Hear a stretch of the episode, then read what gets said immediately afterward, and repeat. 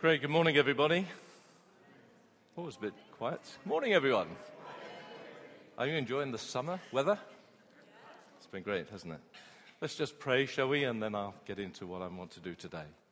Father, we thank you for your love and goodness to us. We thank you that we can come and worship the Lord Jesus Christ. Thank you that he means so much to us. And we thank you for your word and all you speak to us in your word. And I pray this morning that as we look into your word, I pray for the name of Jesus to be uplifted and glorified. I pray for people's lives to be impacted by your spirit and touched by you. I ask in Jesus' name. Amen. Well, if you have your Bibles, um, fine. I'd like you to turn to Galatians chapter 6. I'm going to preach just from one verse this morning, and it's in Galatians 6, verse 14. And it's up here on the screen, hopefully.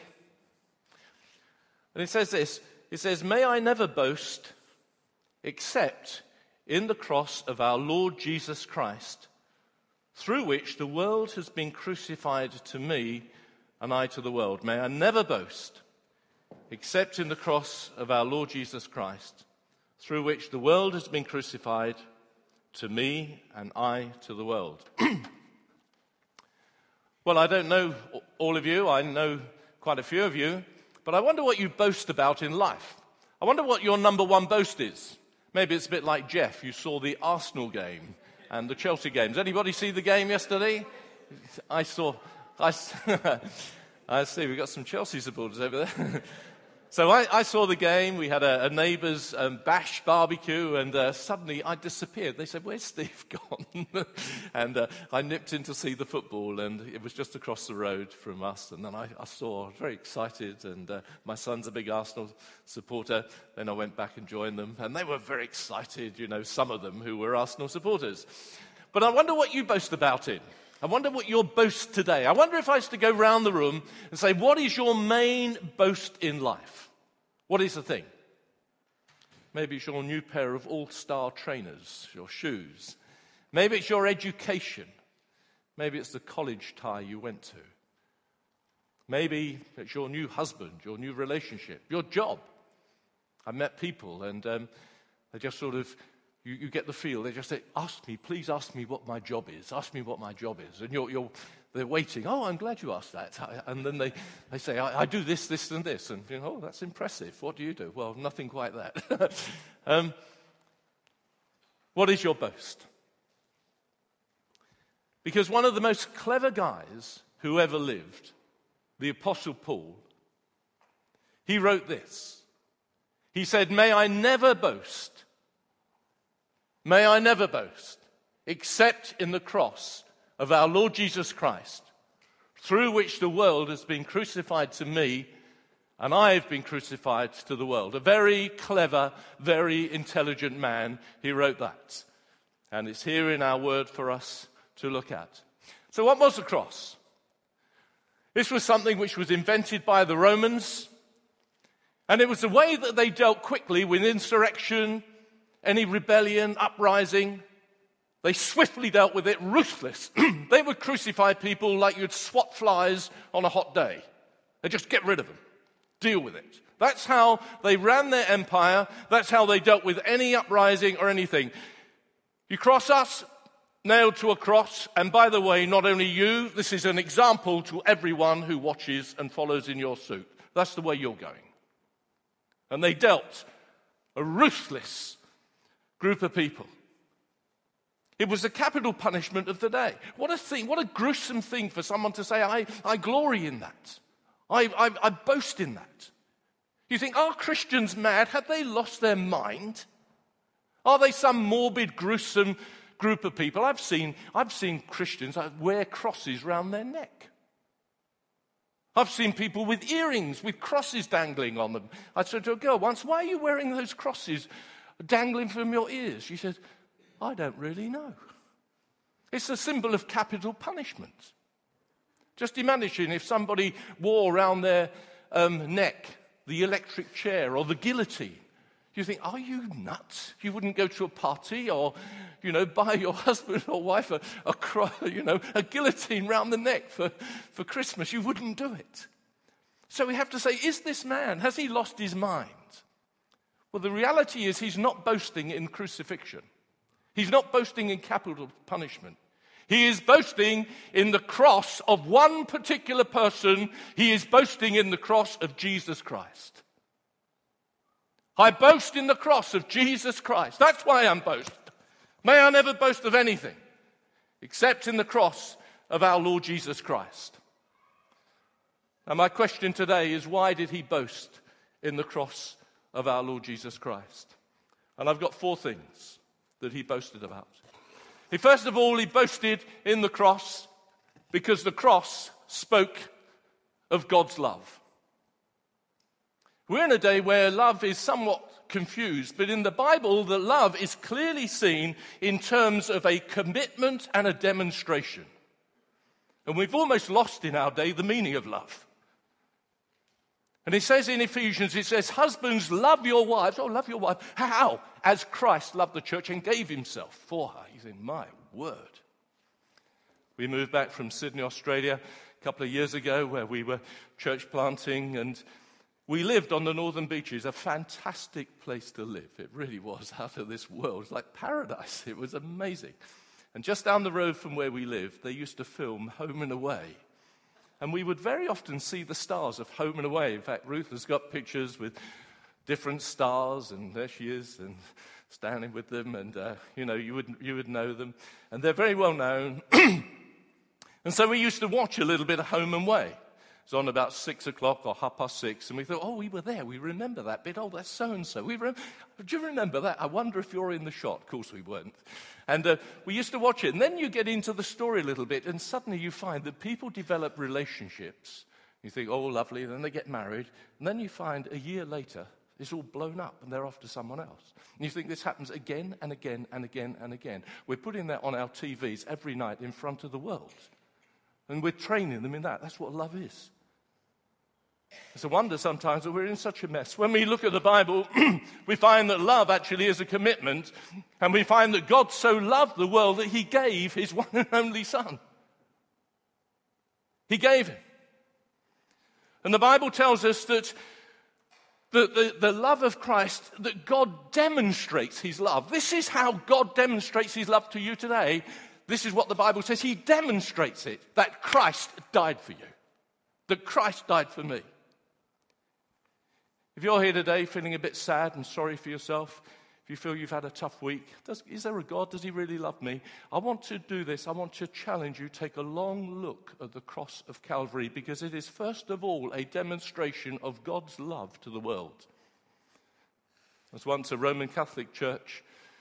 Three boys went to the church and they, they larked around, these teenage lads, all through the service. And the sort of quite godly priest in the Roman Catholic Church.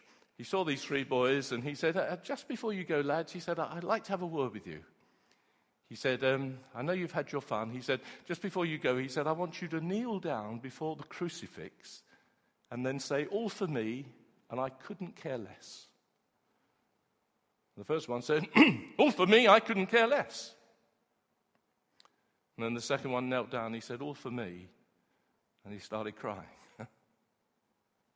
and the third one was already in tears because he realized the reality that Jesus had died on the cross for him because he loved him. It is a demonstration of God's love. We can get as Christians very familiar.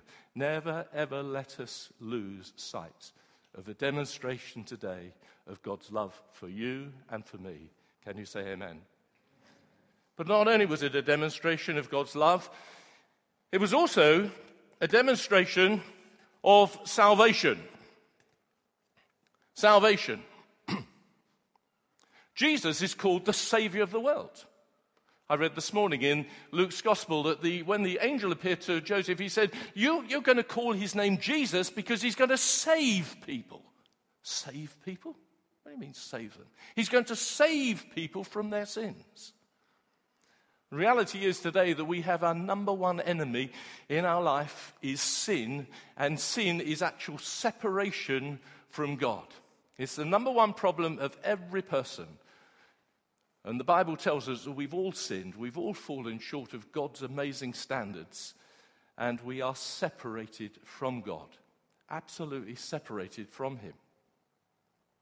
And the cross deals with this problem. Sometimes people ask, well, what actually is sin? I've heard people say, well, is this a sin? Is this a... Sin, in its essence, is this it is leaving God out of your life. It's wanting to live a life without Him, have no reference to Him at all. Frank Sinatra summed it up in one of the world's most popular songs, I Did It My Way. And it's just you want to live your way with no reference to God at all. C.S. Lewis said this he said that hell Hell is God giving to a person their heart's desire to live without Him forever. They don't want to know God, they curse Him, they don't want to know, and hell is God giving a person over to their heart's desire. All your life you've chosen to ignore me and live without me. I grant you your heart's desire. C.S. Lewis.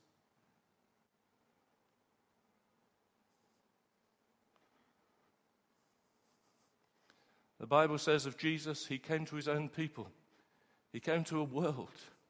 And though the world was made through him, he came to his own creation. They didn't recognize him. He came to his own, but his own people didn't receive him. They said, Away with you. We're going to nail you to a cross. Give us the murderer. Give us Barabbas. Give us the terrorist. That's who we want. Some people say, I don't think I am a sinner. I'm not, a, I'm not really a sinner. I'm not like Hitler. I'm not like Pol Pot. I went to Cambodia. I went to one of the concentration camps where Pol Pot murdered thousands and thousands of people.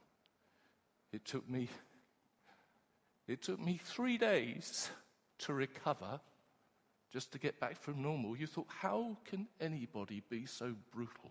How can that happen in our day?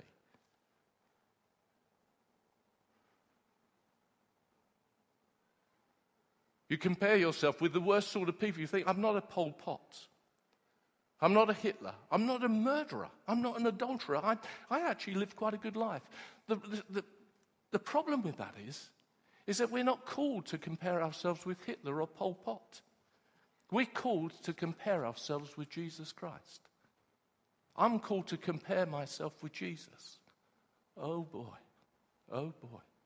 And when I compare myself with Jesus, I suddenly realize, oh boy, I've fallen a long way short of his standards. I got involved years ago with the Hells Angels, a group of the Hells Angels. I was aware of sin like you wouldn't believe. I was aware you didn't have to say to me, you're a sinner. I knew I could give you a million things that I've done wrong. I knew that I needed God's mercy. I knew that I needed His forgiveness. And the problem with sin, not only does it separate, it also has a price tag eternal separation from God. And the Bible tells us the wages of sin, the price tag with sin is, is death, separation from God. Do you know there's only two places that God deals with sin? There's only two places in this word where, where sin is dealt with. Excuse me from coughing. One is on the cross of Calvary where Jesus Christ deals with your sin. The other place that it's dealt with is in hell where you bear it yourself for eternity. You say to me, that's a bit harsh, isn't it? The Bible is very, very, very, very clear about the doctrine of hell. The one who spoke most about it was the one who created it, Jesus. If I knew that there was a great hole down the road when you were driving down there tonight, I would do everything I could to stop you. If I knew there was going to be a bomb blowing up in the city, I would do everything I could to stop you. The trouble is with terrorism is sometimes it's too little, too late no warning. The Bible is very, very clear about warnings. And it's a sign of God's mercy and love that He's given us a lifetime to heed the warnings. And the wonderful thing is, although God judges sin, which he does, and it has a price tag of eternal separation, death. The wonderful good news of the gospel is that Jesus paid for your sin. He paid for my sin in his body on the cross. Can you say amen? Jesus died. He took my, he took my sin. All my stuff with the Hell's Angels, all my stuff, years and years of sin, my own pride, my own greed, my own lust, my own hatred. Jesus carried it all, and he was nailed to the cross. Bible tells us he was actually our substitute. We know a lot about substitutes. I saw in the FA Cup final yesterday somebody substituted. Player coming off, another one going on.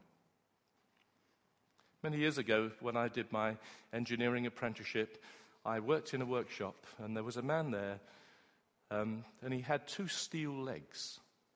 And the only way he could walk was he actually swung his whole body around with these legs. And he sort of walked like this. And he used to work in the stores, and you could see him go and get something. And then he'd grab it and come back. And I said to somebody, lovely guy, I said to somebody, was, um, was John born like that? And they said, Oh, no, no, no, no. John wasn't born like that. John was a really good footballer. One day, he was out on a Sunday afternoon with his children down a country lane. This maniac of a driver came hurtling along the road, lost control of the car, and went straight towards his children. And he ran and he dived and he threw the children out the way. And as he did, the car went straight over his legs and severed both of them. He substituted his own legs, his life, to save his children. And that's exactly what happened on the cross. You deserve to be nailed here. I deserve to be nailed here.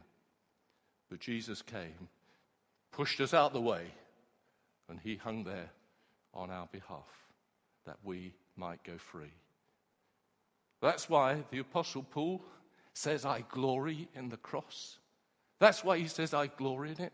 That's why I glory in it, because it has totally changed my life. But there's another thing about the cross.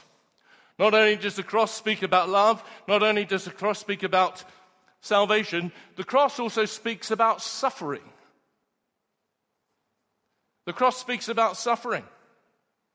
You see, I would have a lot of philosophical problems in this world if at the heart of Christianity there wasn't a God who understands suffering. I'd have a lot of problems about the wars, the famine, the greed, the injustice, the suffering that people have to face, the violence. I went to Thailand earlier this year. And when you see in Thailand, you see the, the sort of the big Buddhas with their fat bellies and their smug smile. And I'm not trying to be offensive, it's just how it is. And you see them with pearl necklaces people putting gold on them. It seems so distant to the man in the street. When I go to India, which I go to India, and they have three trillion gods, and they've got all their arms and legs and everything, and people come and put their garlands and their saffrons at their feet, it seems a million miles from the person in the street. But when I look at Jesus, I see someone who stepped out of heaven and came and he touched the lepers and healed them. I came and see somebody who opened the eyes of the poor blind that everybody else said, shut up, get out of it. I see him unstop the ears of deaf people. I see him touch the tongue of a mute person. I see him with the widow's of Nain's son who's died and it's the end of her livelihood. Her son's dead, her husband's dead, and oh, what can I do? I see Jesus coming saying, Stop! Arise from the dead. I see him feeding the hungry. I see him walking on the water. I see him living a holy, pure life.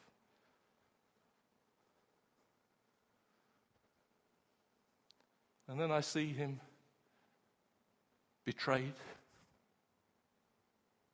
spoken against, hated, mocked, beaten, tortured, humiliated, suffering the death of a criminal, forsaken, nailed to a cross. When I see the gnarled, twisted, broken body of Jesus at the center of Christianity, that's why I'm a Christian. Because there's a God at the heart of Christianity who understands suffering, who understands wickedness, who understands violence, who has been on the wrong end of hatred, evil, has been on the receiving end. It's summed up very well in a play that I read some time ago, and it's called The Long Silence. Maybe you've heard it before, but I'll just read it to you, and it sums up this sort of thing very well. It's and it's a, a play which is about the end of time when people are gathered before God's throne. And he says this He says, At the end of time, billions of people were scattered on a great plain before God's throne. Most of them shrank back from the brilliant light before them, but some groups near the front talked heatedly, not with a cringing shame, but with a belligerence. How can God judge us? How can he know anything about suffering? snapped a pert young brunette.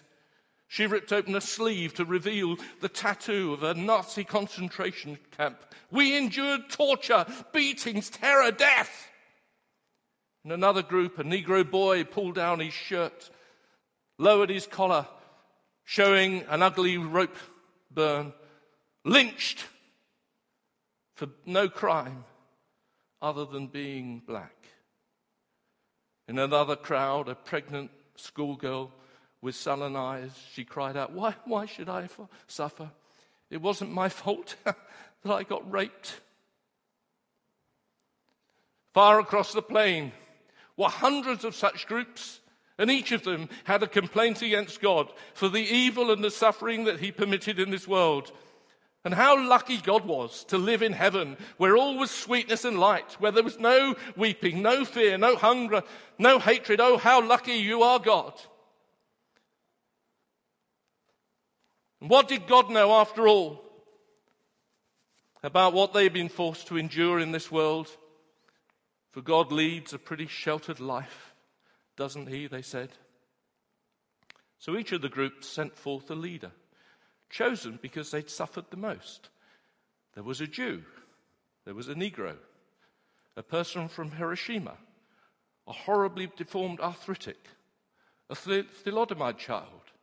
And in the center of the plain, they consulted with each other, and at last they were ready to present their case to God. It was very clever. Before God can judge us, and be qualified to be our judge, he must endure what we've had to endure. Their decision was that God should be sentenced to live on earth as a man. Let him be born a Jew. Let the legitimacy of his birth be doubted. Give him a work that's so difficult that even his family will think he's out of his mind when he tries to do it. Let him be portrayed, yes, by his closest friends. Let him face false charges. Let him be tried by a prejudiced jury, convicted by a cowardly judge, and let him be tortured. Then at last, let him see what it means to be terribly alone. Yeah, let him die on his own. And let him die so that there can be no doubt that he is dead. Let there be a great host of witnesses to verify it. As each leader announced his portion of the sentence, loud murmurs of approval and cheers went up from the throng of people assembled. And when the last one had finished their sentence to God, they saw Jesus. And suddenly they realized that God had already served his sentence here on earth the pure, holy, spotless Son of God, nailed to a cross. This is why I today am a born again, believing Christian. This is why I am not a Hindu or a Buddhist or anything else, because at the heart of Christianity is the gnarled, twisted, broken body of God who said, I'll become a man and I'll be on the receiving end of wickedness at its nth degree. That's why I'm a Christian, because Jesus suffered in a way that none of us here have ever, ever experienced, or probably will ever experience. There is no suffering that you can go through where Christ has not been before. And that is why he can help any man, any woman in their time of need, because he has first of all been there. And the one who created hell is the one who actually rescues us from it and saves us for all eternity. Paul said, I boast in the cross because it speaks of God's love, it speaks of his salvation, it speaks of God who understands suffering, but also this, and this is my last point this morning, that he boasted in the cross because it spoke of God's power. It spoke of God's power. I mentioned the Roman Catholic Church earlier that there was a Roman Catholic priest. You see in Roman Catholic churches a crucifix with Jesus hanging on it. Actually, that is inaccurate. It was accurate 2,000 years ago, but the reality today is that Jesus is no longer on the cross. He has risen from the dead, and for the last 2,000 years, he's no longer on a cross. He's risen from the dead. This cross is an empty cross. And it speaks of God's power over fear. It speaks of God's power over death. It speaks of God's power that He can, He has forgiven our sins.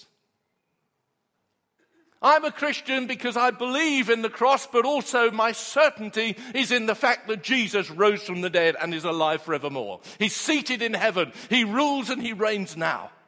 Can you say amen? amen? That's where he is. He's got power to forgive you. He's got power to forgive your sin. Maybe you're here today thinking, I've done terrible things. I had someone say to me, I've done something I couldn't even tell my wife. If someone finds out, I just feel guilty, guilty, guilty. He can deliver you from your sin. And this is where you get delivered. He can deliver you from the fear of death. Maybe there are people here today who are very afraid of dying. There's someone here today who's afraid of getting some terrible illness. There's someone here today who's afraid of, of a cancerous condition. And God can set you free from that.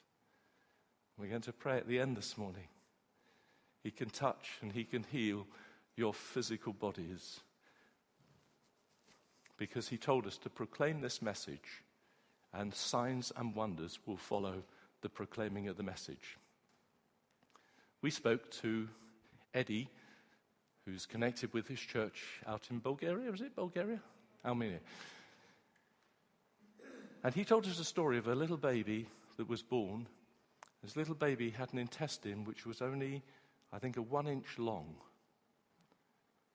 And they were obviously concerned. They prayed for this baby, and the intestine grew to 35 centimeters. God can do amazing things. A friend of mine told me that he came to Lewes last week. He's one of the elders of the Heathfield Church. And he went to an auction here. Somebody said, Come to me with an auction. And a man followed him round, and he had a pain in his side. And Chris thought, I've, it's my day off today. I don't feel like praying for anyone. That's what he said. And then this guy said, I've got a real pain in my leg. And um, Chris turned around. He said, Would you like us to pray for you? And God touched the man and healed the man. This was last week here in Lewes. And he phoned Chris up just to say that God has wonderfully touched me. One of the most beautiful things I ever saw was when I was in Heathfield. I was pastoring the church in Heathfield some years ago, and there was a girl there, and she'd had two cot deaths. It was probably one of the most difficult pastoral situations I'd ever known. She'd had two, two cot deaths. And then she was found to be pregnant again. And she was, she was, she was petrified. What's going to happen? What's going to happen? What's going to happen? She went to the, to the hospital and they they did the ultra, what do you call it, the ultra scan or whatever it's called, and um, they, they, they, said, they said, Look, I'm sorry, but the placenta, which is attached to the wall of the uterus, is so low down that you cannot give birth to the child in the normal way. We're going to have to do a cesarean section on this child. She phoned us up, two cot deaths, cesarean. She was petrified. So Ruth and I went and prayed. And by the way, I'm in faith to pray for pregnant ladies. Not to get pregnant, but to, uh, I'm in faith to pray for them. I've always have been. And it's just a, a, special thing God's given to us as a couple to pray for people. And we prayed for this girl, and she said she, she knew some quite violent moves which were very different to the normal kickings of the baby. She went into the hospital for the cesarean operation, and they said, Oh, well, let's just check things out. And they put the scanner on. They said,